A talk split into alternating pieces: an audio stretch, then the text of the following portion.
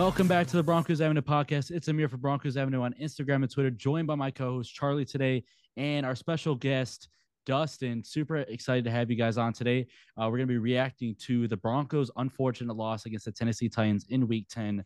Um, obviously, lots of, uh, you know, lots of, you know, optimism happening heading into this game. The Broncos coming off a bye week. Maybe they can get, get this thing going back going on offense, and just another week where it looked like it was, you know, the same, same thing for the Broncos offense.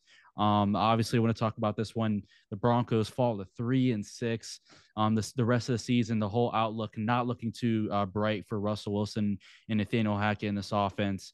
Um, the Broncos dropped this one seventeen to ten, yet another game where the Broncos lose by one possession. They very easily could be sitting at eight and one right now.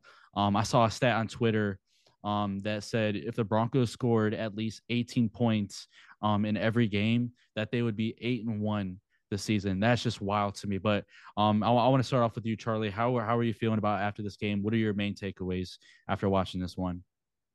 Well, I, I think it's safe to say I'm at a loss for words, and um. Yeah, I, I did not really want the game to turn out like the way it did.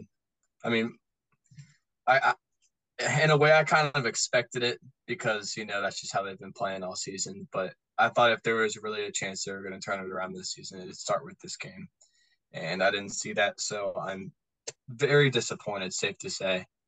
Um, everything that should have went wrong went wrong, such as the offensive line.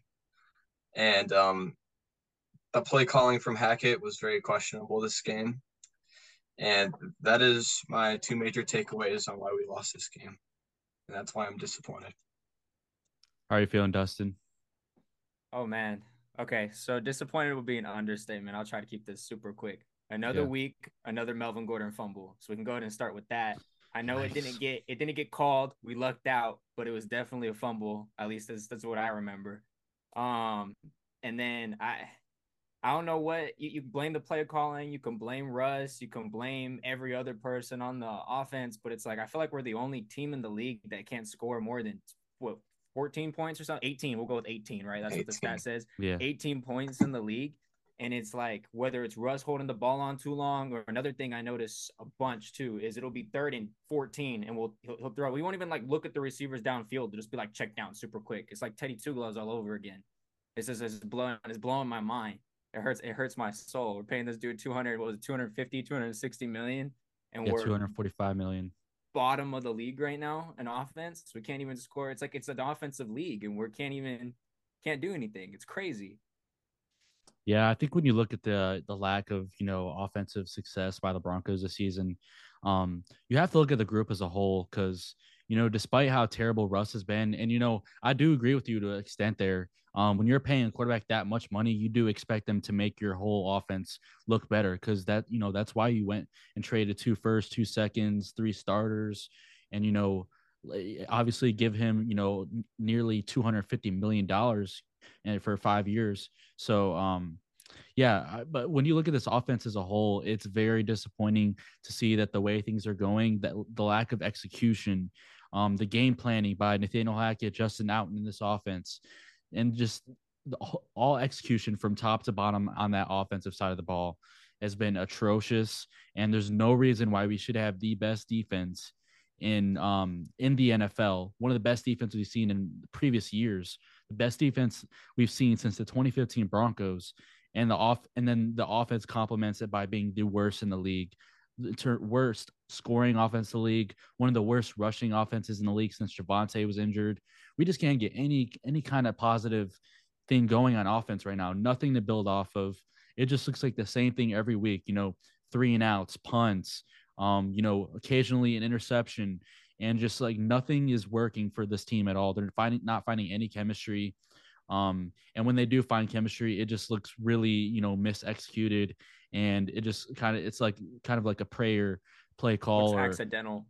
Yeah, exactly. And we, even from the, the few successful plays we saw yesterday was a Russell Wilson audible to Jalen Virgil that went sixty-six yards. The fact that that wasn't even credited from Nathaniel Hackett in this offense is mind boggling. We hired an offensive minded guy, and this is what we see this season. It's just unbelievable. I don't I don't want to be the guy that just like c- cuts you off real quick, but I don't really feel like that. Yeah, it was it was it was definitely an audible, but I feel like the coverage is more broken than anything. There was nobody within fifteen, twenty yards of the guy. There's no way that that was that was an actual coverage that wasn't just broken.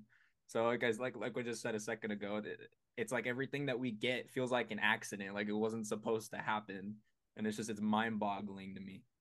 It does suck, I agree, because you look at the Greg Dulcich touchdown. I mean, that was um, I don't I wouldn't say that was anything from your pure skill or talent, and I hate to be that guy. Greg Dulcich is he's a crazy good athlete and crazy good tight end, and he's going to be the franchise guy here for a while if he can stay healthy. Um, but yeah, you just look at plays like those, um, those long touchdowns. Those are just I don't know if it's busting coverages or what it is, but that's not you know that's not any kind of you know offensive scheme, you know, genius kind of going on, anything going on there, nothing super impressive to go off of. I think that's what our really main problem is this season too. I mean, you, you look at, or no, not really this season, but at least in the Titans game, if you saw how much time Russell Wilson had to throw in the pocket and how well the offensive line was holding up, he'd get like three or four seconds to, you know, throw the ball downfield. But I, I think it starts with Hackett's, you, you know, play calling, or not even play calling, just the design of the plays themselves. If you're a quarterback and have three to four seconds in the pocket to throw, then you are above one of the best in the league, or at least you should be, because you're getting a hell of a lot more time than those other quarterbacks in the league getting two and a half seconds to throw every single play. If those receivers cannot get open and and over above average amount of time, then it all falls back on the coach. And if you look at the Jalen Virgil touchdown, it was like literally like three simple go routes, and they're just lucky they had two safeties over top and not one covering Jalen Virgil, and that's how he got open. So uh, that's my big takeaway from this game was Hackett's dumbed down playbook, and I hate it. I hate how simple it is.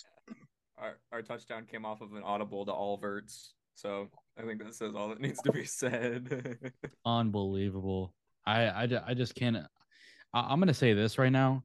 I know a lot of us really convinced ourselves that Hackett would be this offensive guru for us before the season.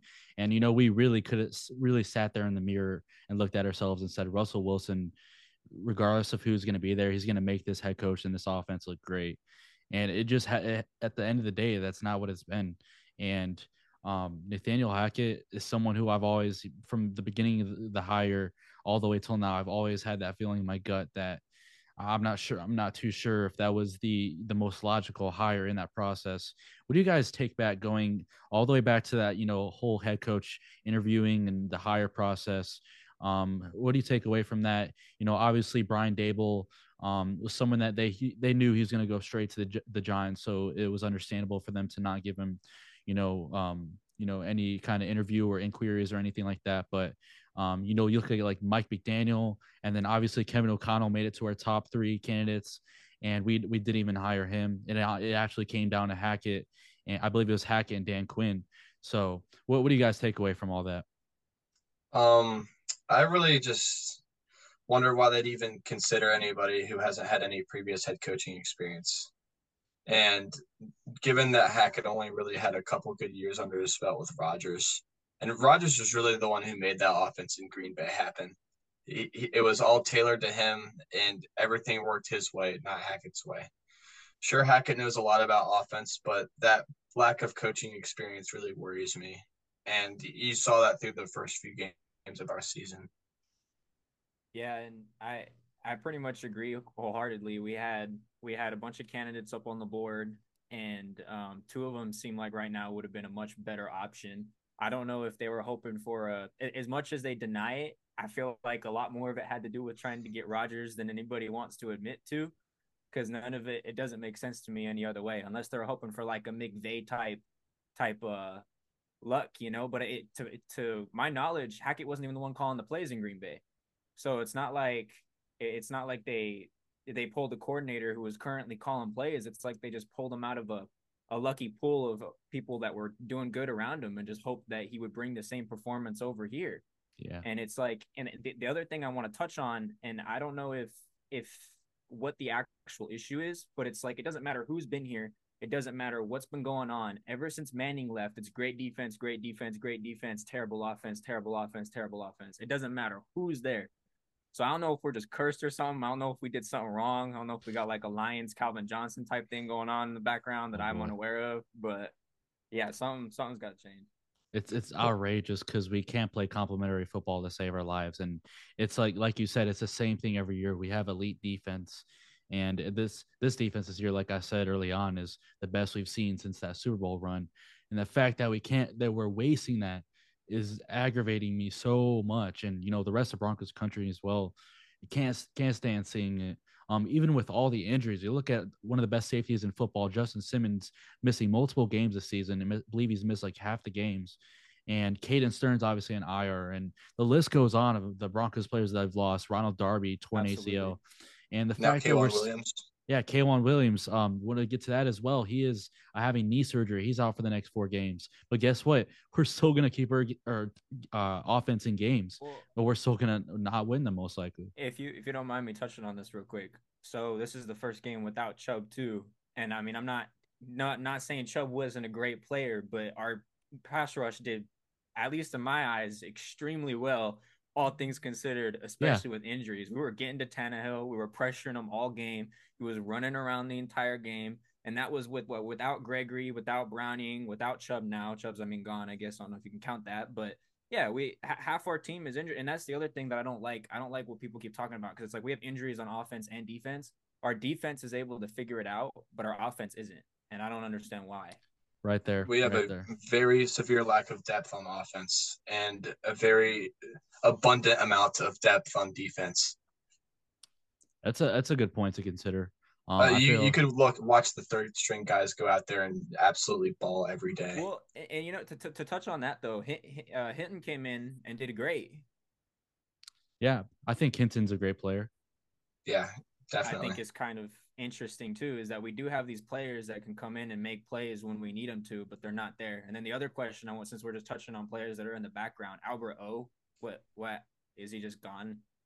Like it doesn't get utilized much anymore. I saw him. In, I, I saw him suited up for this game, which is interesting, but we just didn't see him at all on the field. Nothing, which blows, especially with all the with all the injuries to, like with Jeudy going out and and all that stuff. You'd think that.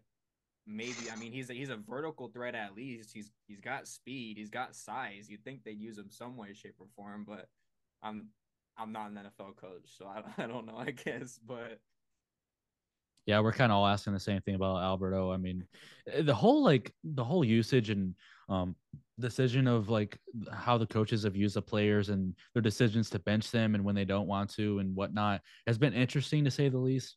Um, I'm not disagreeing with it by any means. I think. Um, and, you know, I, I'm, I'll be one of the first people to tell you that I think Melvin Gordon should be off this team now. And um, yeah. Melvin uh, Gordon. Try and, half a year ago. yeah, we, we kind of talked in the offseason about, you know, how how we were kind of questionable about bringing him back. But um, going back to that Chargers game where they kind of just sat him for no reason. Yeah, I'm, I'm, I'm the biggest Melvin Gordon hater, but I, I wasn't too sure the reasoning behind that, why it made any sense in that, in that time in the moment. I understand he fumbled a week ago, but you, you start him in the beginning yeah. of the game and then you just lean away from him for no reason. I really, and you gave him like three carries. And then you start him the next game. Yeah, yeah exactly. That's, that's what confused me was like, I, I thought they were just pulling him out. If they were pulling him out for good and getting rid of him, it would have made sense. But then he starts the next game. We find out like right after the game that he's going to be starting later in the week. So... This is, yeah, this is like below average coaching decision-making. I really couldn't tell you guys what is going on behind the scenes.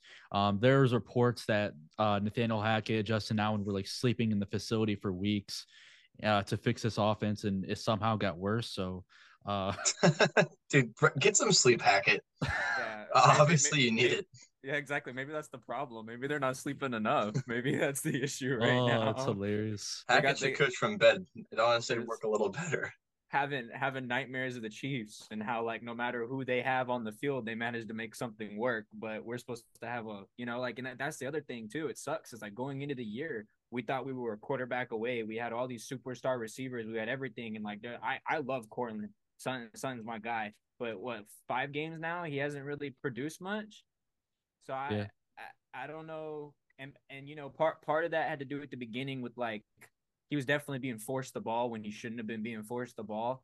But now it just kind of seems like it, it, it sucks to say it as it is, but it's like he's he's just a big body. He's not creating separation on his own. He's not – he doesn't have the the – he's not super slow by all means, but he doesn't have the getaway speed to get away from these corners, you know. He's mm-hmm. not – he's just – he's a big body, and yeah. it, it sucks. That's his, like, number one trait is he's kind of a go-up-and-get-it guy kind of guy, a fifty-fifty ball kind of guy. And when you take that away from him, it's like, what does Courtland Sutton really bring to the table? Um, you know, I think he's a, you know, he's a really physical talent. Um, but when he's, a, when you ask him to be, you know, your guy, when you see Jeudy and Hamler go down and you ask Courtland Sutton to be your guy, he, he made a few good, he made a few good plays yesterday. That one hand catch was sick. That was sick. Um, but besides that, there's nothing that really changed the course of the game. Any, you know, kind of game changing plays by him. Um, yeah, I, I've said it for a few weeks now. I don't, I don't believe Courtland Sutton's the, you know, the though not I wouldn't say he's not a wide receiver one, but he's not like the set in stone wide receiver one. I think that's more Tim Patrick. He's not a he's not a a, a big time game changer, which is which is what you need. You need like you know you, you see Hopkins or like Adams. It's like no matter where they're at on the field, you throw the ball their way. They're they're getting it, and they're not only getting it, they're probably running for some too. And it's yeah. just it doesn't. Justin it Jefferson. Doesn't, Yeah, yeah, Justin Jefferson, the list goes on. But what blows my mind too, and I've been thinking about it, and I don't know exactly what it, it is. When Locke was when Locke was our Q B, Sutton, it seemed like he could make every play in the world. But now we got Russ thrown to him, and it's like, what what's going on? I'm not saying that's like the quarterback's fault there at all. That's not what I'm saying. But I don't know what would cause that to to change. I think we're really missing Rich Scangarello right now. That was the guy who was getting Sutton open and drawing up plays for him like no one's business. Yeah. twenty nineteen Sutton was a different Sutton. Yeah, that's for sure. I I bought his jersey that year and just me too. Got it right up there. Hey. Mine's in my house. Got the D T jersey too. Um, sure. R I P. Um. Yeah. Nothing really much else to say about the game. It was just another week. Same same shit. Incredible defense. Poor offense. Um, they they really had a chance to win it there at the end. Um, I, I still haven't gone back and looked at that final play from the all twenty-two uh, standpoint, but I heard from people that uh, apparently Greg Dulcich was open a little bit. Oh, yeah. I think on a yeah. crosser. Yeah, there was Dulcich, and I mean, even arguably, I'm not saying he would have been able to make it in, and I think that's who he was trying to get the ball to. Sutton. Sutton yeah, was Sutton, pretty open too. I heard like, about that. Yeah. Yeah. It, now, granted, he was like ten yards away from the line, but I'll tell you what, I'd rather have the ball in his hand than the Titans. So. Yeah. Um, I mean, and it's kind of hilarious because with how terrible this offense has been, and that that final drive was like so, like I don't know how to explain it. It was so poverty to where every play was just kind of like, holy cow, how did we get that first down? Like the Titans are giving it straight to us. And like, there was a few plays where we saw um, Russell Wilson kind of just chuck it up in the air and it goes like ten feet up into the air, but it only goes like two, two yards forward. And it was just kind of, it was like one of the, almost the sloppiest game winning drive of all time. And of course they ended off in the most Broncos way yeah. with an interception throw. throw uh, shout out to Drew Lock. seeing seeing um, Tyree Cleveland slip on that crucial third and six route at the end of the game hurt my soul to watch. Oh yeah, that oh, if yeah. he would if he had caught that, that would have changed the course of the game. I think well, we would have been set up right and shop inside the ten yard line. While we're on the topic of people slipping, what was going on with the field? Because it seemed like we had people slipping all game long, and lots of people getting injured too. Yeah, exactly. Jerry Jeudy, first so play of the game. Yeah, and we got lucked out. It looks like it's just a an ankle sprain, right? He didn't tear yeah. anything to my yeah, yeah. So. so yeah, so good news on that. Jerry Jeudy is uh he's kind of it's kind of up in the air status for this week against the Raiders, but great news after the M R I. It wasn't an Achilles. Um it was just a, like a mild ankle sprain according to Ian Rappaport. So very great news. Obviously Jerry Jeudy, it's kind of been the life of that receiver in the last few weeks. Um so we might pop, yeah. potentially get him back this week instead of losing him for the rest of the season. So yeah, that's good. And I, while we're on that topic of that poverty drive, I wanted to say this about Russ because I was watching the game. I was thinking, like, ah, he's not doing too bad. And the the, the reason I thought that was because he we, we kind of got a little bit more. He was escaping the pocket more. He was able to get out more, but he wasn't doing anything with it. Like it wasn't it, it wasn't like he was escaping the pocket and getting the ball downfield. And I don't know if that's a Russ thing. I don't know if that's a receiver thing. Like, but it is there just nobody open downfield, or is he just not seeing them? Yeah, I would have to look more at the film, but from initial, like, uh, you know, from the initial standpoint and perspective I'm seeing from everybody, uh, receivers were just failing to get any type of separation. Usually whenever Russ is, you know, breaking out of a sack like that, making a play, we've seen him plenty of times kind of hit Jerry Jeudy on like a comeback route or hitch, whatever it's going to be. A few times we've seen it to Sutton, to Kendall Hinton, but we just didn't get any of that today, or I'm sorry, yesterday. So yeah, I, I would say it's just a combination of both, honestly. And I'm not going to say that Russ, um, that, that we're not going to blame this on him, because we've seen him, we saw him break a few sacks yesterday and then completely miss fire on some players. I saw him multiple times yesterday, miss tight ends, miss, I saw him miss Melvin Gordon a few times. It was Dulcich frustrating. Down, down yeah, completely. That would have been, he would have, dude, Dulcich yeah. is fast. That would have been a touchdown. That would have been a game-changing play. At the very least, a fifty-yard gain. And that's supposed to be Russ's. That's supposed to be Russ's thing. He's supposed to be, mm-hmm. you know, the the the deep ball, you know, right on target, dropping in the breadbasket. We've seen that a few times from him this season, but um, it's just been so inconsistent this year. Yeah, you really hate to see his arm strength just take a huge bounce from last year to this year. Toll. Yeah. Yeah, and I'm wondering, maybe the injury, maybe his arm or his elbow was his elbow, right? Is more shoulder. It was a shoulder, right? Shoulder. Yeah, is more is more injured than he's willing to admit, or anybody's willing to admit. Like I'm, it, it sucks to say, like, because I never hope injury on anybody, but based on his performance, I kind of hope that's the issue, and this doesn't carry on into next yeah, year. Yeah, I see what you're saying.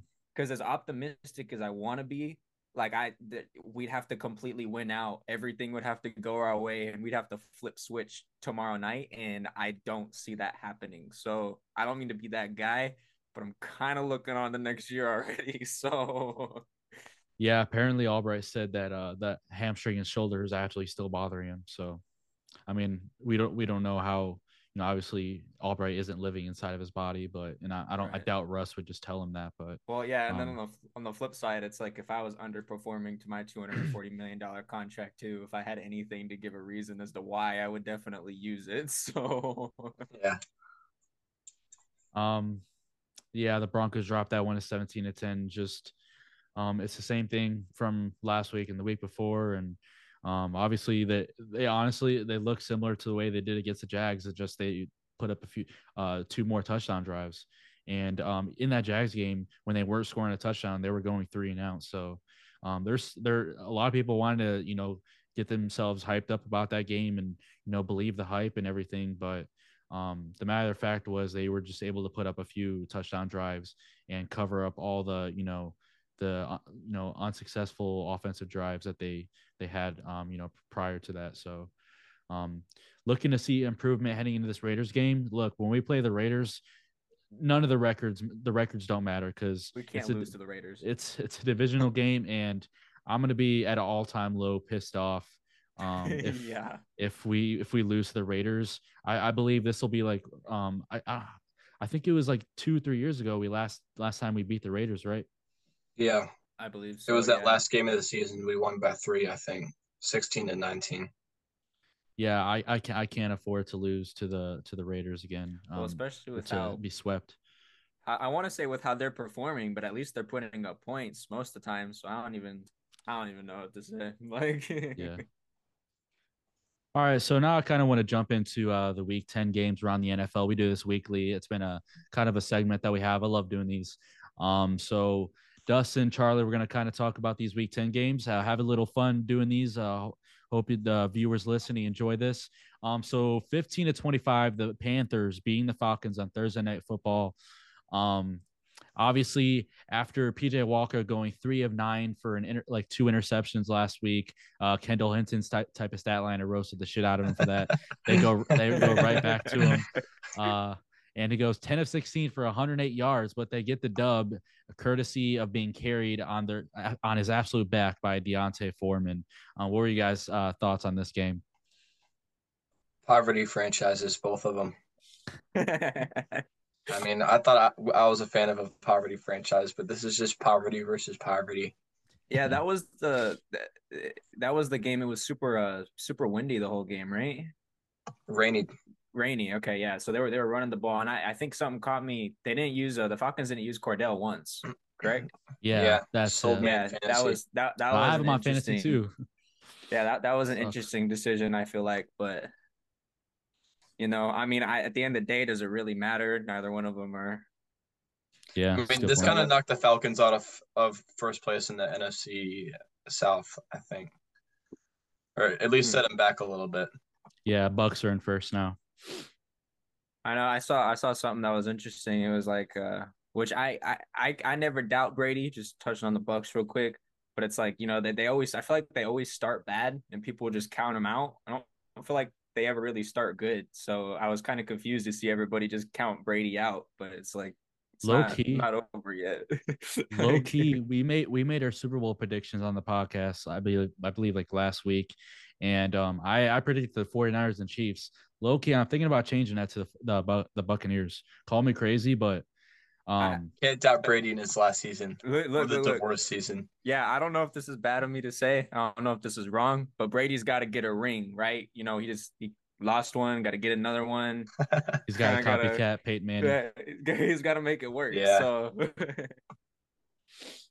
um, yeah, that game boring. Uh, any Panthers game's boring. I don't care if they score more points than us. one hundred percent. Um, what's wrong uh, with the Panthers? twenty-four to ten. That's what's wrong with them. Uh, exactly. Yeah, right. All right. So All right. the the Bucks and Seahawks, um, two two N F C teams go at it uh, in this game. I thought it was a it was a pretty good game. A lot of defense. Um, the Bucks pull this one off. Um, started uh, three and five. They win. They've won the last two now. And um, Geno Smith, two hundred seventy-five yards, two touchdowns, um, only ten incompletions, but they got absolutely nothing done on the ground. Kenneth Walker, ten carries, seventeen yards. Um, so that was kind of the difference in this one, and the Buccaneers defense finally uh, had a good game. Seems like. Yeah, yeah, Geno Smith is poverty, and he's a check-down merchant. But I, I love the dude. As much as you know, Russell Wilson's been sucking this season. Geno Smith has had a good season. This one didn't fall for him. He did start doing well in the fourth quarter, though. He threw a couple touchdowns. They wrote me off, and I I wrote back this time. Yeah, he uh, wrote back all right. I, or I Kenneth don't... Walker did for him. one point seven yard average. Man, Geno, poverty, not poverty, I don't know, but he puts up points, so it's yeah. definitely, definitely. The magic number sixteen is what he put up this week. Yeah, exactly. So just for us, just for us. Oh my gosh, that was uh his um, that was him uh.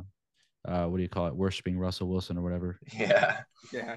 You know, and I, I, I don't know if again. I feel like I was, I wasn't in the popular category of people. I, I truly thought the Bucks would win this game. I honestly didn't even think it would be this close. Yeah, and I picked not, the, I picked the Bucks to win this game. Yeah, it's not, it's not to say that the, I even thought the Seahawks were bad. It's just like, I, I'm pretty sure Brady has never lost a game outside the U S. So what is he, five and zero now? I think. Yeah, yeah, five and zero. Yeah, five and zero, and it's just like I. I never once thought for a second that the Buccaneers were going to be bad whatsoever, even after they, they kept losing and losing and losing. Like they, it's Brady. They don't as much yeah. as, as much as I, I want to be like, oh yeah, Brady, I want to see him lose. Like he's just, he just doesn't lose. It's not the kind of guy that he is. It's like, I'm tired of seeing this guy win, but I'm smart enough to know that he's probably going to, so I might as well just get over it. It's crazy. Cause I'm not, I'm not going to even sit here and lie to you guys. I mean, the proof is there on the internet. I said that Brady was cooked. And it proved me wrong. There, I really thought that with their terrible offensive line, this was finally going to be it for Brady. And maybe it still, it still could be, but um, I think they're, I think after the way these last two games go, I think you guys can be pretty uh, sure that they're going to at least make the playoffs now, especially with the how trash their division is. Um, yeah, I think. Very, sorry, I, I was about to say I think they're just a lock to make it now. Yeah, very, very optimistically, and like, like I said, I, you just can't. You know, it's it's one thing, you know, like watching, I don't know, Justin Fields go, you know, oh and four. But when Brady goes oh and four, my first thought isn't, oh, my God, the season's over. Like, you just don't – I don't know. Maybe I just look at Brady too high, whatever. Nah, I mean, he's Tom Brady, so it's crazy how forty-five-year-olds, forty-five years old, he still might go out on top. If he plays another year, I swear to God, I'm I'm like. Well, what, what what to be fair, if he was going to retire, shouldn't he have done it already? Like, with everything that's going on, like, don't you think it would have been this year already that he would have done it? So I think if he wins a ring this year, he's going to retire. Yeah, I think so too. I mean, it's a, it's a the most insane story.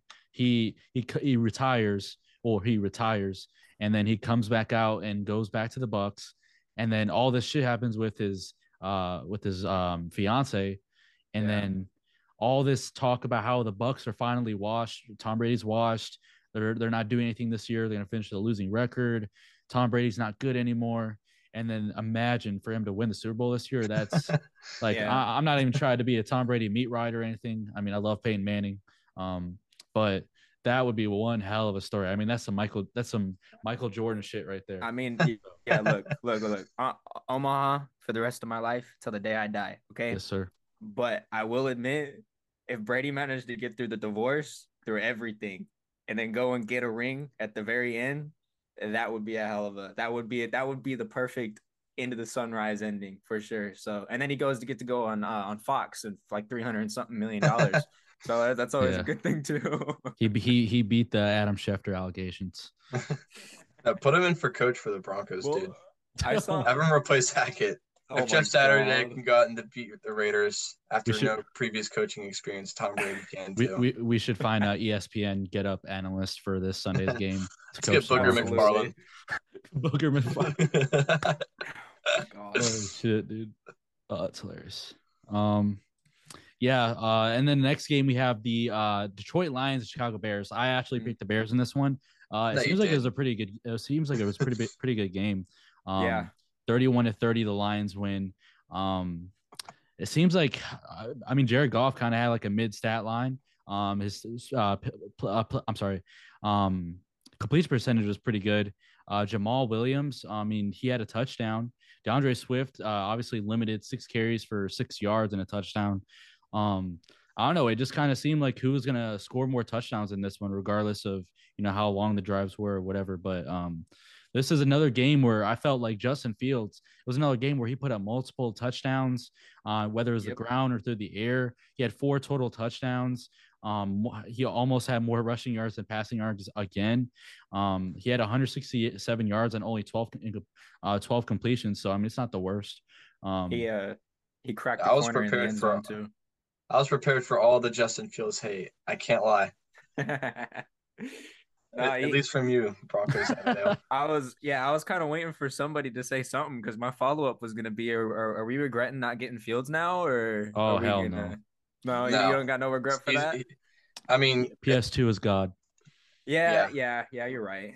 We can't no, live I, without P S two. Ugh, I agree, but I just, uh, it's, I'm just so tired of terrible Q B play, guys. It's just hurting my soul. He's also a running P S two. back. I love P S two to death. But yeah. I can't stand this Q B play. I Justin think Fields is a running back. I don't care. Yeah, I saw it was like a it was a Justin Fields is running back one behind uh uh Lamar with like the R B at the end. It was kind of funny. I think just like I said on last week's pod, we need to trade. Um, even though, uh, just pretend the trade deadline didn't pass. We need to trade for Justin Fields to be running back one because uh, R B one. Yeah. Um. Yeah. Yeah, just uh, pretty much that game was uh, another game. Justin Fields goes off, but the the defense sells for him. Poor guy. I know I called him a, a bust, and Charlie's never going to let me go for that. But um, I, I think I think he's he's put, he's putting up a pretty good case uh, to be their franchise Q B. They just they're going to go crazy. The, the one thing people aren't like realizing, or most people, the fact they they're like leading the salary cap, um, you know, expectations for next offseason by like a wide margin. So they're gonna go crazy and get like all the defensive free agents, all the offensive linemen, and, and they still have their draft picks. Um, obviously, you know, they uh they traded Roquan Smith, got draft capital, but they also, you know, got Chase Claypool, a weapon who, you know, Chase Claypool is a really underrated receiver. So, um. Yeah, the Bears situation is really interesting because even though they're they've been really poverty since, you know, they last uh, went to the Super Bowl and were in the playoffs with Jay Cutler, um, they could really make some noise with uh, the salary cap and draft capital that they have. So yeah, and I, I just want to touch on this too real quick. We kind of talked about it earlier, but the we're talking about the Bears and the Lions, right? So we're when it comes to poverty in the N F L, right? We're looking we're looking at two of the two of the top contenders, thirty and thirty-one points. Yeah, the Broncos gonna, couldn't relate.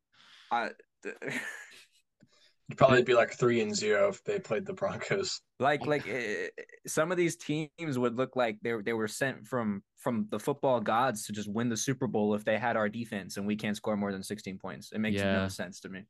N F L is a wild sport. It's crazy that a Russell Wilson offense uh, has only has had their high scoring game at twenty-three against a poverty Raiders defense. Raiders defense. Yeah, poverty that we still lost. Yeah, exactly. Exactly. So, oh, man, it's so much pain within me. Um, the Dolphins defeating the Cleveland Browns thirty-nine to seventeen. Tua is playing at an M V P caliber le- caliber level. Um, Jacoby Brissett playing against his uh, former team from last year.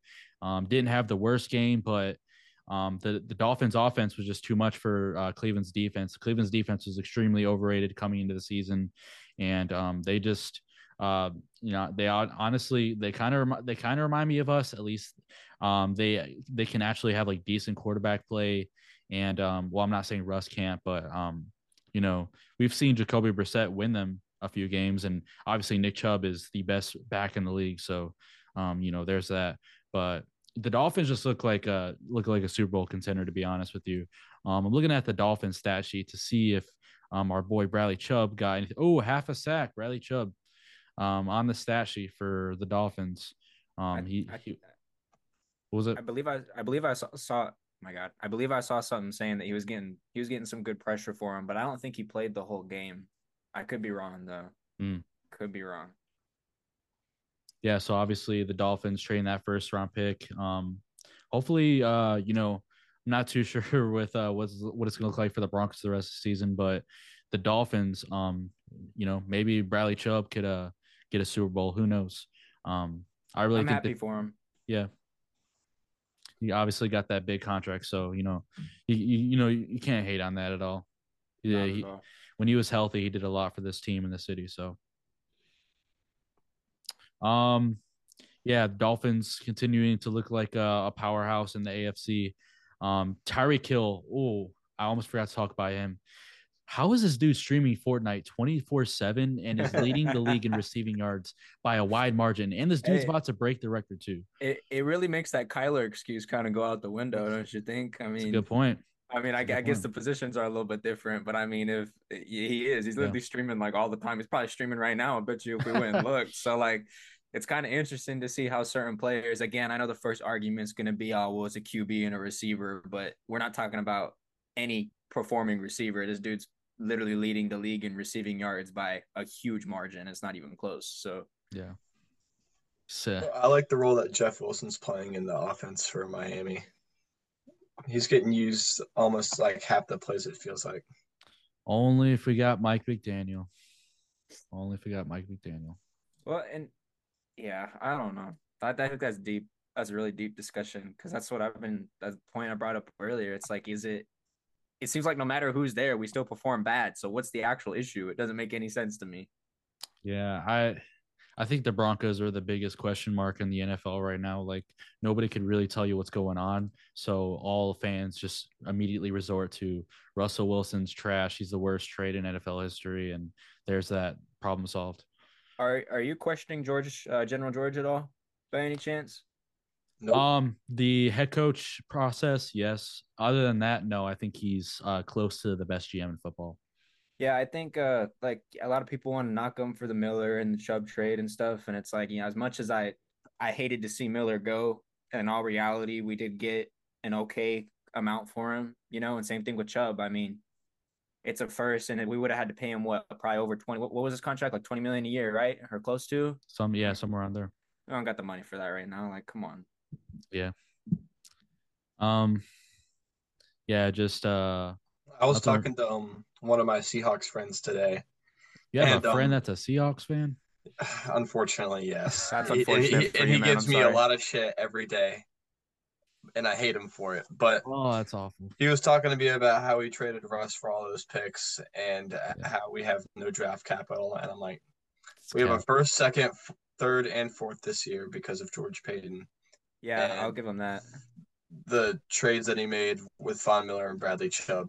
I mean, as heartbreaking as it is, we still have that draft capital and we have Russell Wilson. Wait, Absolutely. do we have we and have it? He was we have a by second. The fact that we still had draft capital this year. We have a, a casual doesn't know anything about us. Wait, I might be a casual too. We have a second this year. I thought the the Miller was a twenty twenty-three pick, was it not? Oh, was it? I, I could be wrong. Don't do not don't quote me on that. I could be wrong.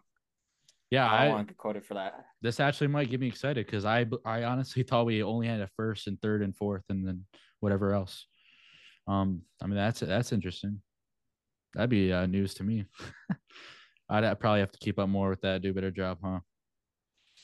Hey, like, like I said, I might be wrong. So, um, oh man, we could really talk about this Vikings and Bills game for a minute. This game, Kirk Cousins throwing the ball fifty times, three hundred fifty passing yards, but he was picked off two times. Dalvin Cook, legacy game. But Justin Jefferson, look me look me in the eyes, everyone, right now. He's him. He is the best wide receiver in football. I'm ready to say it. Mm, he's that, that, that is a very sports guy.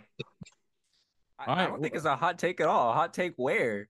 I think uh, Jay I feel like Jettas you could put is Tyreek and Stephon Diggs right up there with him. One, you know one A, oh, one yeah. B, and one C. He's up there with them. Uh, Devonte Devonte is my number two.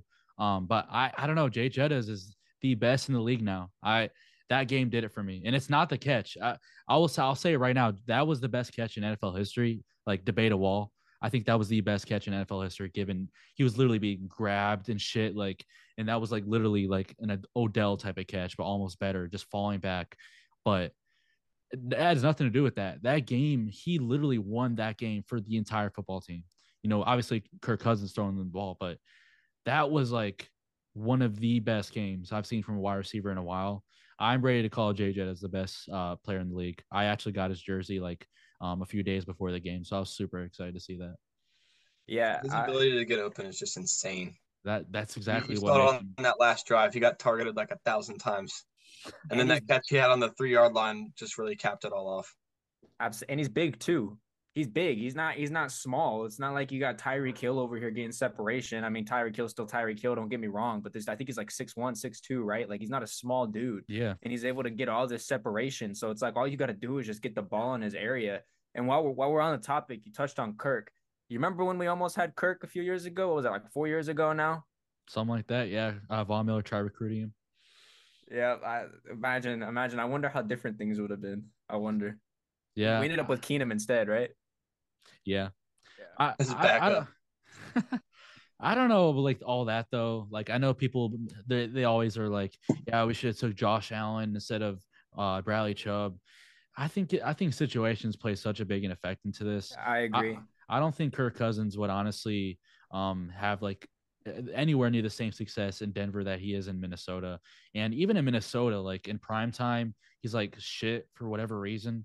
And I mean, you could literally pull up the numbers. I don't, I'm not sure when was the last time you won a primetime game, but eons ago, uh, back in caveman times.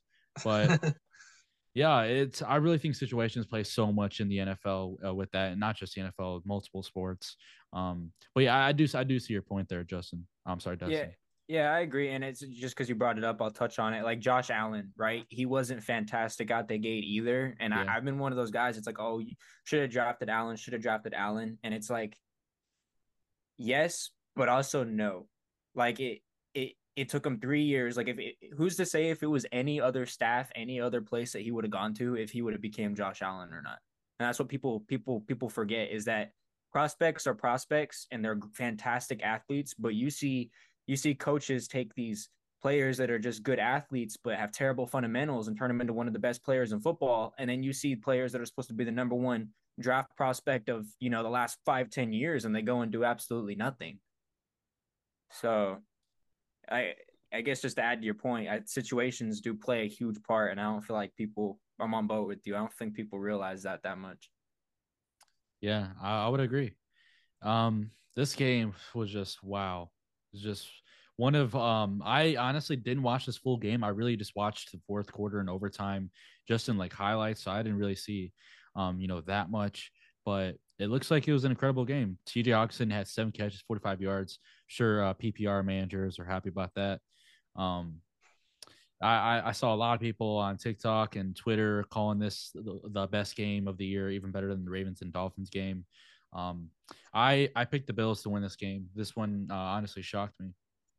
Do you have any idea why the Bills are regressing? Because it seems like they've been, you know, haven't been themselves the past couple of weeks. It's an entertaining discussion. Um, I Is Josh Allen just like rattled? Possibly. I, But they're, that they're, loss versus the Jets seemed to have him pretty pissed off. I know uh, he he supposedly, I mean, not supposedly, he has an elbow injury and he threw forty-three times. So I'm sure that probably didn't help with that. Yeah, that problem they had going on. But I don't know. It it could also just be like, uh, uh, what's that saying? It goes, you don't want to start off too hot because then you fizzle out, you know, and they came right out the gate. I think their first game was like forty points, wasn't it? So I, you know, yeah. I'm not, I'm not saying count the Bills out. The Bills are still the Bills. That's not what I'm saying at all. But it's a possibility that maybe they're just, their their work, they're they're uh, they're just reaching like a fatigue point, you know. And maybe maybe they'll start picking it back up here in a couple games. But I, I don't think they regressed. I think maybe the Vikings might just be a little bit better than people want to admit. I mean, they're eight and one, but I still don't see people go like, oh, the Vikings are going to go all the way or anything yeah. like that. They just say the Vikings are winning. So uh, maybe maybe the Vikings are better than people think they are. I'm one of those people. I, I think the Vikings are potentially first round exits. I'm not going to lie. First round exit? Yeah. I'm not yeah. very high on them either. Yeah. Even after this game. I think it's interesting. Kirk, uh, well, I think it was his interview last week. He said like last year they they lost a bunch of one possession games. That's what it was. And now yeah. it seems like, like this year, every game that they win is literally just by like one possession. So it's kind of interesting how that completely just flipped over. And I wonder what, yeah. what the difference is. Yeah, that's a really good point. That really ties all the way back to the Broncos because the Vikings are finding ways to win the games and the Broncos are not. Yep. Um, you would think after the way things went in that fourth quarter against the 49ers that, okay, maybe Russ in this offense knows how to finish football games, but no, they just don't. That was, I don't know, whatever it was in that last drive. Um, we saw Russ using his legs a lot on that last drive, but um, that's not how every game has gone for us this year. Um Yeah, I don't know. It seems like every game this offense does have a chance to put together a game-winning drive. They just don't do it, and the, the Vikings do. So that's what separates good teams, football teams, from bad football teams. Um, and, you know, the Broncos obviously are, are in that bad football team category because of that. Yeah, um, it's a it's a game of inches. In Denver's case, it's usually a game of like ten, fifteen yards on third down. But, you know, it, damn. It all depends. Sometimes twenty-five if we get a couple of penalties there, you know, but all right. Oh, boy. Um, Giants and Texans. The Giants moved to seven and two, beat the Texans twenty-four to sixteen. Texans continue their tank for uh, Bryce Young campaign. Um Bryce Young and Dameon Pierce are going to be a hell of a duo. I honestly um, don't think Davis Mills plays that bad, or he so, played that bad. Yeah, he's we're, not as bad as people think. He's just on a shit team. We're sold on Bryce Young for number one next year. That, that's that's that's where we're at. It's, it seems like it. I would have to do you know more research and all that, but that it seems like that's the favorite. Or maybe C J Stroud. Yeah, they're both kind of the same player. Yeah. Yeah, um, I'd, be, I'd, I'd be lying if I said I knew a lot about him. I was just kind of curious because, yeah, it definitely seems like there's a few teams not trying their hardest out there for sure. Saquon Barkley had thirty-five carries this game. Saquon's a beast. I love well, Saquon. They came, the Giants came into this game knowing that that Texans run D is absolutely awful. And they, they were just pounding that rock. And I, it love, worked. I love Saquon so much. It's good um, to see him healthy again. And Daniel Jones had like the easiest game. He had thirteen completions yeah. for almost two hundred yards, so that's that's pretty good. Um, two touchdown passes. I mean, he just continue. They're continuing. Brian Dable is continuing to show that he is the probably the best head coach in football right now. I mean, the way this dude manages his offense and puts together game plans, just thing of beauty. It's thing of beauty. What he's doing there. Um, I think he deserves so much credit for what he did with Josh Allen, and now we're we're literally seeing it with the Giants offense. So it's absolutely insane how much he's uh um, improved that team. I mean, you think about um, players that really improve teams, but Brian Daboll is someone who's not even on the field, and you can tell, you can physically see the effect he is having on their team. I mean, I can't praise Brian Daboll enough. So You, they talked about Coach Hackett kind of bringing a, a winning mentality or, or like good vibes to this team as a whole. Mm-hmm. You didn't really see that with Vic Fangio. But out of Brian Dable, you really see a, a lot of urgency. That's and what, yeah. I think that's what Hackett lacks. Yeah. I mean, you watch a lot of his press discipline too. Very nonchalant, and the discipline is there in New York, and it's not here in Denver. So I can literally cannot, cannot agree more on that. It's just, um, he says that the accountability is there, but I don't see it. Um, I'm sure they address that stuff in the film room and whatnot, but I, like you said, you hit it right, right there. It's the urgency is just not there with this Broncos offense. Now, Averro is doing an absolutely incredible job. He's probably going to get a head coach spot, whether it's next year or the week, the year after. I hope um, not. Yeah, hope not either. You probably I, will, but I hope not. The fact that we thought that the defense was going to regress after saying bye to Fangio is insane. I, I Averro's wanna, defense is arguably better. I want to talk to you guys, guys about something. This is a um, a topic that's been debated uh, by Broncos country a lot the last uh, twenty-four hours or so. Do you think we should have moved on from Vic Fangio? Oh, oh boy. Uh, that, that's a very, very tough question. Look, okay. I'll and say do this. You, do you think we would be doing better right now with Vic, Vic Fangio too? Two, yes. Two that is a yes. definite yes. I, I think a potato could coach better than Nathaniel Hackett. God damn. Yeah, I mean, I, right. like I, like I said, I know uh, we, we could probably pull a couple of like the locker room guys too out here and just have them coach too, because it's like there's no, there's no, there's no. I hate to like say it, but there's like no discipline. There's nothing like that. That's the only way to word it. It's like, how do you only score ten points? It's twenty twenty-two in N F L football we're talking about, and we're putting up ten points. The Lions and the Bears just put up thirty. Granted, they were against each other, sure, but like, did anybody else like what? What were the scores for this week? Like, is are there other teams scoring ten points? Because I don't think so. The Saints scored ten points this week. Okay, but yeah, they're Saints. The Saints, and they have Andy Dalton. So yeah, exactly. Yeah, so great. So we're on the same level as Andy Dalton and the Saints. That makes me feel real comfortable going forward. It's good. Look, oh I, I'll God, say I'll, I'll say this about Fangio. Look, I, I, in in hindsight, it's easy to say, no, we shouldn't have moved on from him, right? That that that's just like the, the right thing to say. But I do truly think that our team was capped where it was with Fangio. I don't think he was the future by any means. Do I, I think he would have won us more games this year? Yes. But do I think that we still should have moved on from him? Yes. And uh, what's your fi- what's your final take on that, um, Charlie?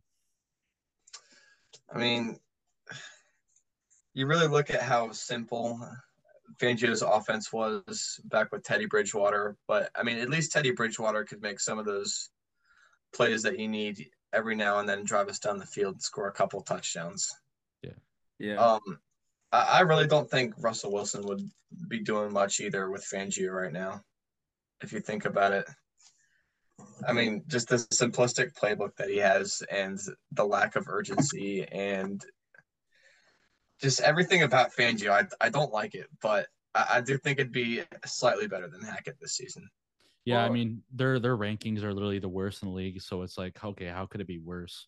So yeah, exactly. And you know what? While we're on it, this is kind of another thing I, I wanted to ask. So like, you see on the sidelines, like if Aaron Rodgers or you know Brady or all these great quarterbacks, right?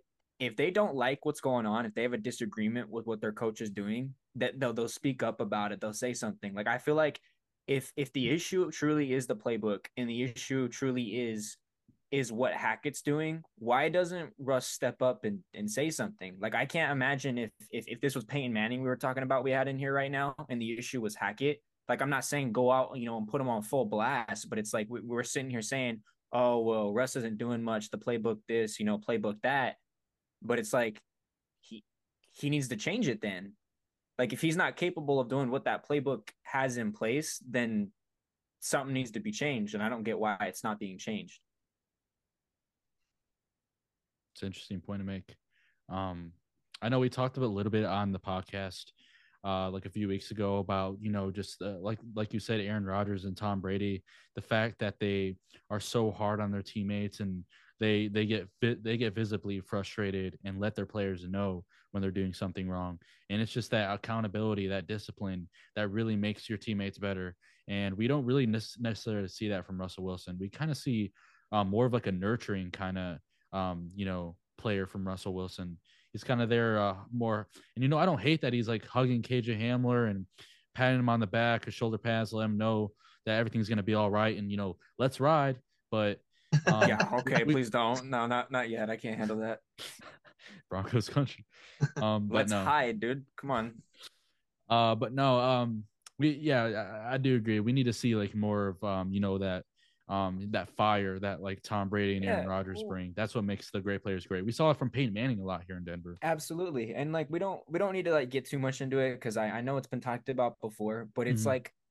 Again, I don't know the guy personally, but like we've heard the story about Marshawn and Sherman, they couldn't even reach Wilson. They had to talk to his manager. It's like, is this dude just like, does he just look fake from the outside looking in, or is it all just like super, like I don't know how better way to word it, like cringy and fake? Because from the outside looking in, like none of it looks authentic at all, and it drives me nuts. And like we we, we won against the Jaguars last week. He hadn't said it for the last two weeks. And of course, he had to throw that let's ride in. I think that's the issue. I think it's the let's ride. I think that's the curse right there. It just needs to disappear. Maybe that's the problem. I figured it out, guys. So let's ride. Me and Charlie have a theory that um, he's just faking this to fuck with the media.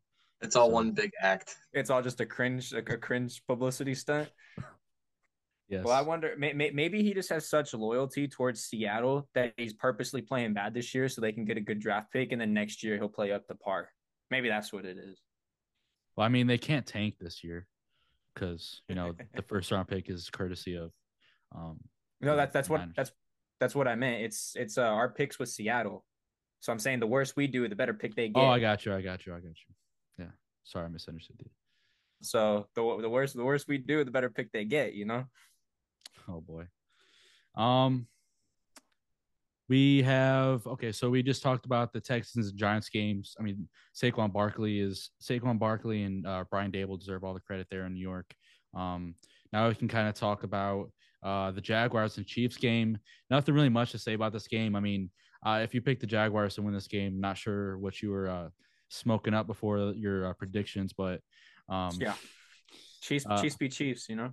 Yeah, I, the Chiefs are the best team in football, and it's going to take uh, quite a bit for someone to change my mind on that.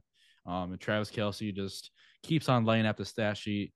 Even though I hate the Chiefs, he's on my fantasy team, so I'll take it. So, so you you you one hundred ten percent, without a doubt in your mind, have the Chiefs over the Bills?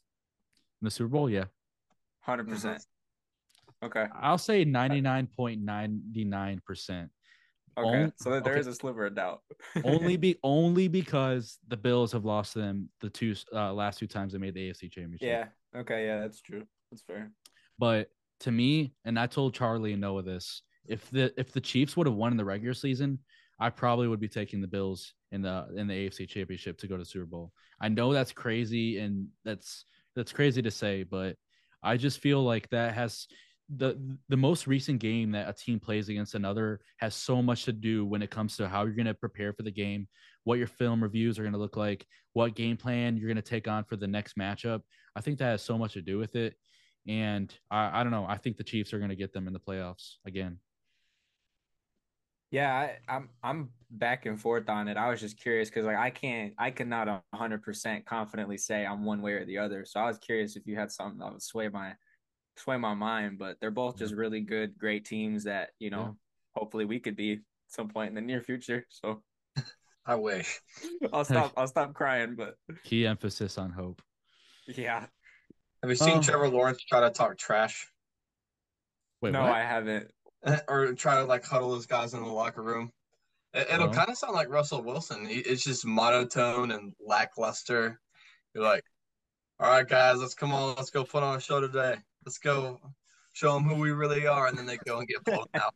was, there's no way. There's no way he said, "Show you what you what we really are." You're the fucking Jacksonville Jaguars, dude.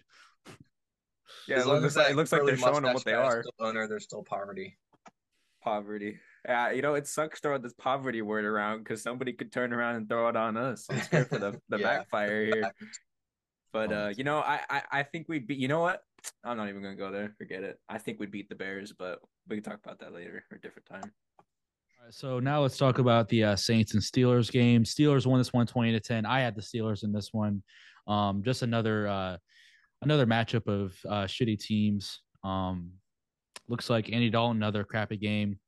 Um, Kenny Pickett finally didn't uh, throw an interception, so uh, um, that's good. A huge step in the right direction. And Najee Harris finally had a good game. So, um, yeah, nothing else to really say about that one. Yeah, yeah, man. I was, I'll say this. I was so excited to watch this game that I forgot to watch it. So the hype just, just got to me and I lost track of time. Oh, hell no, man. Um, let's see what else we got. Um, we got the Colts and Raiders game. Oh, oh yeah. Here we go. I'm ready for this one. I've been ready for this one. All right. Uh, Raiders, wh- whatever you guys call yourselves, whatever your fan base is called. Um, all you Raiders fans, pay close attention. Poverty, poverty. You guys poverty. Suck. Yeah, I don't know how you lose to uh, Jeff Saturday, Matt Ryan. Uh, you know, and m- maybe I'll bite those words. You know, maybe Jeff Saturday becomes the next Hall of Fame, you know, head coach. You know, may- maybe. But you know, right now, I'm gonna go ahead and throw this in their face while I can. You lost to Matt Ryan and Jeff Saturday. So embarrassing. Now, how do you lose to a team with three different offensive coordinators in the past two weeks? Dude, I'm looking at that and I'm like, did like did they actually just like cook up a twenty-five point scoring game, or was it just because it's the poverty Ra- Raiders defense? Uh, I, th- I think it's just the Raiders. Uh, you know, I man, yeah, it has to be the Raiders. You see that big run? How, how many yards was it that Matt Ryan got off? Like, you're going to sit yeah. here and tell me that that would have happened to anybody else? Like, come on. Oh, no one shit. But the Raiders. As we say on every Broncos Avenue podcast, Raiders are going to Raider. Dude, dude, and they yeah. are Raidering.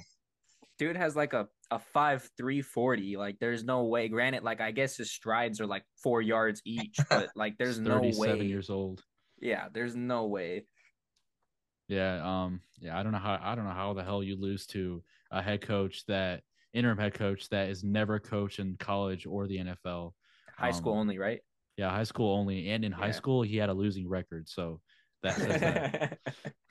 That's just it's like hey, it, you know, I, I will say this while we're on this, mm-hmm. uh, I believe uh, Jonathan Taylor had actually a really good game. What was it, one forty-seven yards, right? six point seven average. So I don't know if I don't know if uh, Saturday had anything to do with this, but their own line's been playing terrible. Their you know running game hasn't been very good, and then maybe coincidentally, again playing against poverty here, but coincidentally or not coincidentally, his first game as the head coach, their own line seemed to do significantly better, and Jonathan Taylor gets one forty-seven yards. Yeah, and the Raiders' D line is supposed to be good, but yeah, they're, they're not they're bad. Just not. I mean, I'm sorry, they're poverty, but still. Well, part of the Raiders really is good. You got um, Devonte Adams, and that's it. Their punter's good. They'll probably uh, make a Pro Bowl just to just for uh, Roger Goodell to ex- express his condolences. I'll, I'll say this while we're talking about good people on the Raiders. I don't know how their scouting department still has a job, but um, but I think they've gotten rid of their last like four dra- first round draft picks or something like that, right? None of them are on the team anymore. Yeah, that's that's wild, dude. Like, how do you manage to draft so many criminals? And when you do, when you don't draft the criminal, they're absolutely ass at football. So. Yeah. It's it's yeah, that's embarrassing. At least Max Crosby's good. I think they hit on that one. Yeah. Yeah, until he uh. Not wait, to give him too gonna, much credit or anything. Yeah, until he uh, robs a bank or something. I don't know. Bro's um, got the tattoos to look like Post Malone. Yeah, yeah Post Malone think... rushing to pass you. um, Cardinals and Rams game. Um, I picked Cardinals in this one. They win by ten points. Um, the Rams just continue to have a Super Bowl hangover. I mean, we say this week after week. Um, yeah. they they're looking what, like us. Something that surprised me, uh, we received the news like an hour or so ago. They they cut Eno Benjamin. Interest, interesting move because I thought he was their um like really solid you know backup option for when James Conner is injured. But um I don't know what's been going on with him this season. But they they cut Eno Benjamin. I've seen a lot of Broncos fans saying that we should uh cut Melvin and pick him up. Yeah, I mean, I don't really care who we pick up. Just cut Melvin. We could pick cut up Melvin nobody. And pick up some bread from the store or something. Yeah, we could pick up anybody. I don't really care. Like, and it sucks. Like, just I know it sounds like Melvin hate, Melvin hate, Melvin hate, but this dude, he'll he'll break for twenty yards and then fumble the ball. So twenty yards does not matter. Like, I'm so I'm so over Melvin Gordon. I was a Melvin Gordon supporter for the first two years in D- Denver, but it, it really took up until about a few games ago for him, me to really start hating him. It's the Raiders like, game. I get anxiety every time this guy touches the ball. Like when, when I, if I'm like, if I like glance at my phone real quick and I see that we're running the ball, my first instinct is, oh my God, I hope it's not Gordon. Like, dude, it's terrible. Yeah. I think we all think that same way. It's, and, yeah, it's just bad. To touch on that Rams game though, I, I don't believe Stafford played, correct? So no. I, I oh, wonder yeah, John if that, Wolford. Yeah. I John wonder, Wolford and Bryce Perkins, I think. Which it doesn't look like Wolford actually played too bad, minus the interception, I guess. What, he's twenty-four for thirty-six, two hundred twelve yards. Mm-hmm. So, I don't know. I wonder how how much that, that made a difference. But, I don't know. Wait, did Kyler play? Uh, no, no, he did not. No, Colt, Kyler didn't play either. Colt okay, McCoy game. Forget what I said. It doesn't matter. Didn't uh, Trace McSorley come in too? It, it said he came in, but I don't see him on the stat sheet. So yeah, I guess they just uh, ran with James Conner. I mean, they had the lead, so um, yeah. Cardinals win this one, four and six. Um, I mean, maybe they can make some noise towards the end of the season. Um, they have a they have a team. Uh, Cliff Kingsbury is probably out as the head coach, though.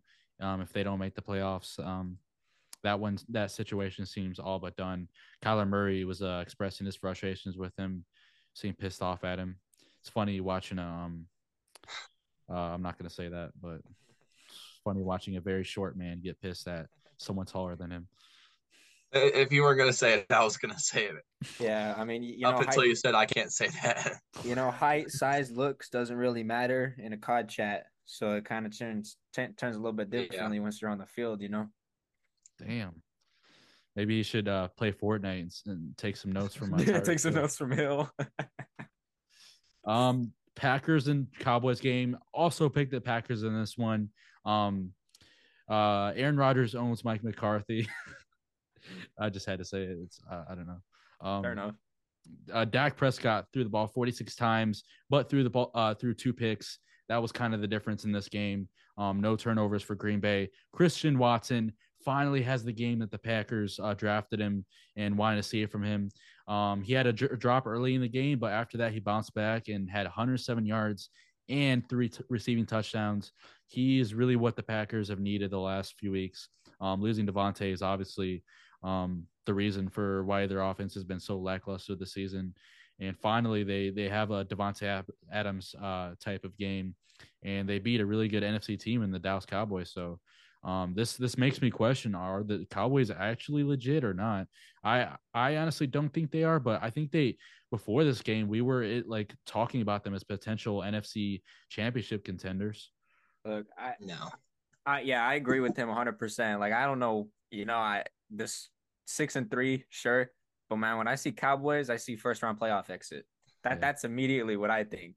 So, and to touch on it while we're here, because I've seen a lot of people talking about it.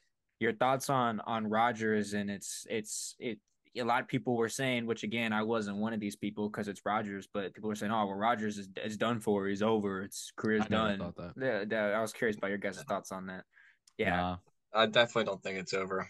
Uh, if you look at the frustrations up until this game, it was just his receivers are terrible. Yeah. Well, yeah, yeah. A lot, there, there's a lot and of he's drops. Making all the passes that are needed. And his yeah. receivers are just dropping them. There's like the guy doesn't turn the ball over with the exception of last week. I think he turned it over a couple of times last week, but or was it the week before? I don't and know, you see what this team can but... do when they don't drop balls and come out and beat a solid Cowboys defense on prime time. Exactly. Yeah, I I, I never counted Rodgers out, but I was curious to your guys' thoughts on that because I saw a lot of that trending, but it was right there with Brady too, so Brady and Rodgers' career over. Get out of here. Yeah. Um, twenty-two to sixteen, the Chargers lose to the forty-niners. Thanks a lot, Chargers. Um, we get a worse draft pick. But, I mean, I, I my outlook on the season isn't too great, but this does close the window for potential, um, you know, maybe we can make some type of run. I mean, we could say it over and over again, but, I mean, a division loss does technically help us. Um, but at the same time, it hurts us with their draft pick. So um, speaking of that draft pick, what do you what do you guys want to do with that pick? You're thinking, uh, oh, man. Well, what which position? All right, I'd I'd have to look at the actual class to to give you like an honest honest answer. But yeah. I think the easy the easy just throw it out there answer is, is the line, and it's not even like, like I. Right tackle. Our, ta- our tackle, yeah. Our tackles especially. So I actually yeah, want wide to agree with you. Yeah. Right tackle. I actually uh, I'm on wide receiver. Yeah, that was that was my second really? one. And yeah, the the, yeah. the only the only reason I didn't say that first is because again, th- this is going to depend on the on the prospects. I'm not going to sit here and lie and act like I've looked at them, but typically you're able to get solid receivers, you know, second, third round. So that that's kind of my thought process is we could go after him in those second and third rounds. But if there is a guy there in the first round, there's a guy there in the first round, you know? So, yeah. Just um, pray for no Jalen Reagers up there in the first round. I'm praying for more of a Justin Jefferson. yeah. Yeah. It, you know how bad it would be, though, if we had two first-round receivers and we still weren't able to perform? I just um, want to... that, that's almost Raiders' level of poverty. Saad signing off. Retirement, yeah. retirement from Broncos country. Like that would be really bad. So, uh, and yeah. my whole reasoning behind that is just there's been too many injuries in the wide receiver room, and we need someone to develop chemistry with Russ like fast. I agree. Um, and I think we could pick up like if uh if you guys are right that we do have a second round pick. Um, I think we could pick up a really solid right tackle in the second round potentially. But like like Dustin was saying, I got to do more research and look into these pr- prospects individually. Once our season is officially over after uh, the eighteenth week, um, I'm going to start diving into draft content a lot. We're going to do a lot of draft draft episodes on here, diving into film and all that's going to be fun. Um, the N F L draft, to me personally, I like watching that more than like um like playoff games and like watching the Broncos play. Like N F L draft, I love the draft so much. I will sit down. Last year, I sat down and watched every single draft pick from first overall all the way to all the way till Mister Irrelevant. It's it's always interesting to sit there and watch and be like, oh yeah, this guy's gonna be good. This guy's gonna be good. And then it's never those two guys. It's always like these three random people you never expected to make an impact, and they're top ten in the league now. Like. Dude, Jalen Reagor is going to be a top five receiver. He's going to elevate that Eagles wide receiver. He is such a steal. I'm glad they passed on Justin Jefferson. Fly, Eagles, fly. Yeah. Well. They're flying know. now. Oh, yeah. Not, oh, yeah. So. And, yeah, and we're it, riding straight to depression. Um, Let's see. And yeah, oh, that was that was the last game of the week. Um, and then the Commanders and Eagles play tonight on Monday Night Football. Um, any predictions for that one? I really think the Commanders are going to blow out the Eagles. Look, look, look. I, I, I wanted to ask this real quick. Okay. What do you think the Chargers' problem is? Like, like honestly, Brandon Staley. They, they they have players, right? You know, they got Herbert. You think it's just coaching? Just straight uh, up. I think it's coaching. Yeah. I don't think it's just coaching, but um, injuries has kind of hurt them. But I think their their roster is just very overrated too. I think Brandon Staley is not a uh, not meant to be a head coach. Um, his decision making is just awful, and the coaching in general. But I think their roster is extremely overrated. I don't. I think their talent isn't as good as everybody says they are. I think that's always how the Chargers are, just because they're in Los Angeles. Yeah, I think the defense is pretty good though. I can't lie. Derwin James, Asante Samuel, Khalil Mack. Those are three really big pieces. Well, Do, yeah, do and they guys, produce every week. Do you guys think Herbert is as good as, as he's talked about, or do you think like like do you guys really think Herbert is that guy, or do you think he's just a guy? Uh, Herbert's definitely the guy there in he's Los Angeles. Guy. He's, he's that guy. guy. That guy. Yeah, but I don't know. Injuries have kind of derailed his season, and yeah. it hasn't looked the same ever since that rib injury on prime time. So. I don't know. I think it's really just going to take an off-season recovery for him. You know, start fresh next season. At least that's yeah. what I'm hoping so, because we need to start fresh too. Oh, yep. yeah. You guys think they're going to get rid of Keenan Allen after the season, or maybe he retires? I mm, I don't see them getting rid of him, to be honest. Yeah, He'll be know. back next year. Yeah, it depends on if he wants to leave or not, I I guess. Cause like, Where's I, he at I, on his contract? Yeah, that's that was so my next that's question. A, that's a good question. I just think he's – I don't know. I wouldn't say he's out of his prime, but he's kind of is. thirty-two and a hamstring injury is very hard to deal with. it, it it's I think Keenan Allen's one of those players that if he can perform at all, even if he's not wide receiver one, you can't really like it, you, you can't really just get rid of him.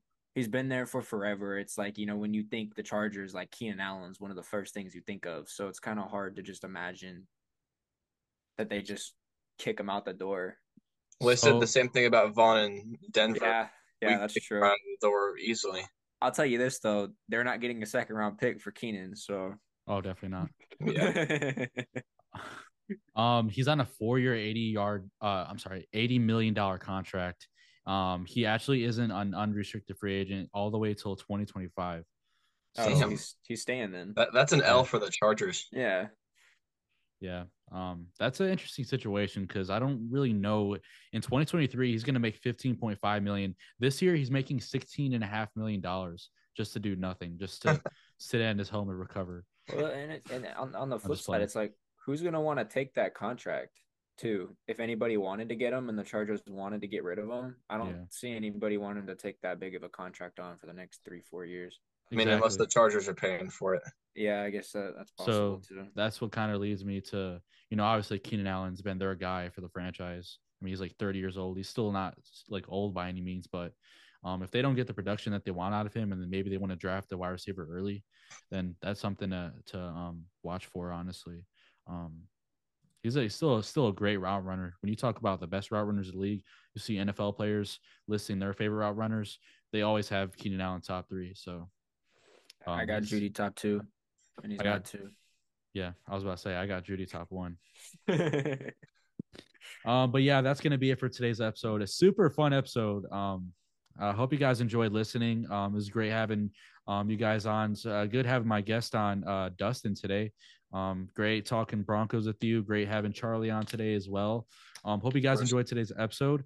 Um, make sure you guys are followed uh, wherever you guys are listening to, whether it's Spotify, Apple Podcasts. If you're watching on YouTube, I appreciate you guys so much.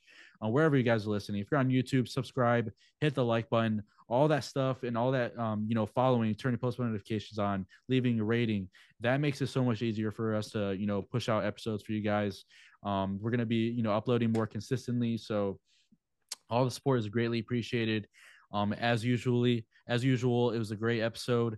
Um, any anything you guys want to you know tap in before we uh, end this one? Commanders. I I got the Commanders. Commanders. I got, got the Commanders, commanders minus twenty tonight. Call, call, call, call me crazy all you want to. I got the Commanders. You want to know why? Because somebody has to. All right. I got it. Don't worry about it. Commanders beat the Steelers, and they're. A little eleven and oh run back in two thousand twenty. Oh, they could stop the, the Eagles here tonight. Is Taylor Heinicke him? Find out he on tonight's him. episode of Monday Night Football, Eagles versus Commanders. Yeah. Uh, but yeah. no, I, I got the Eagles by like seven in this one. I don't think it's going to be a, be a blowout, but uh, I think the Commanders will compete with them. I, I just don't yeah. know if they're they're going to be a good enough team to, you know, make less mistakes than the Eagles and win this one. So, uh, but yeah, I hope you guys enjoyed today's episode. Um, until the next one, peace. See ya.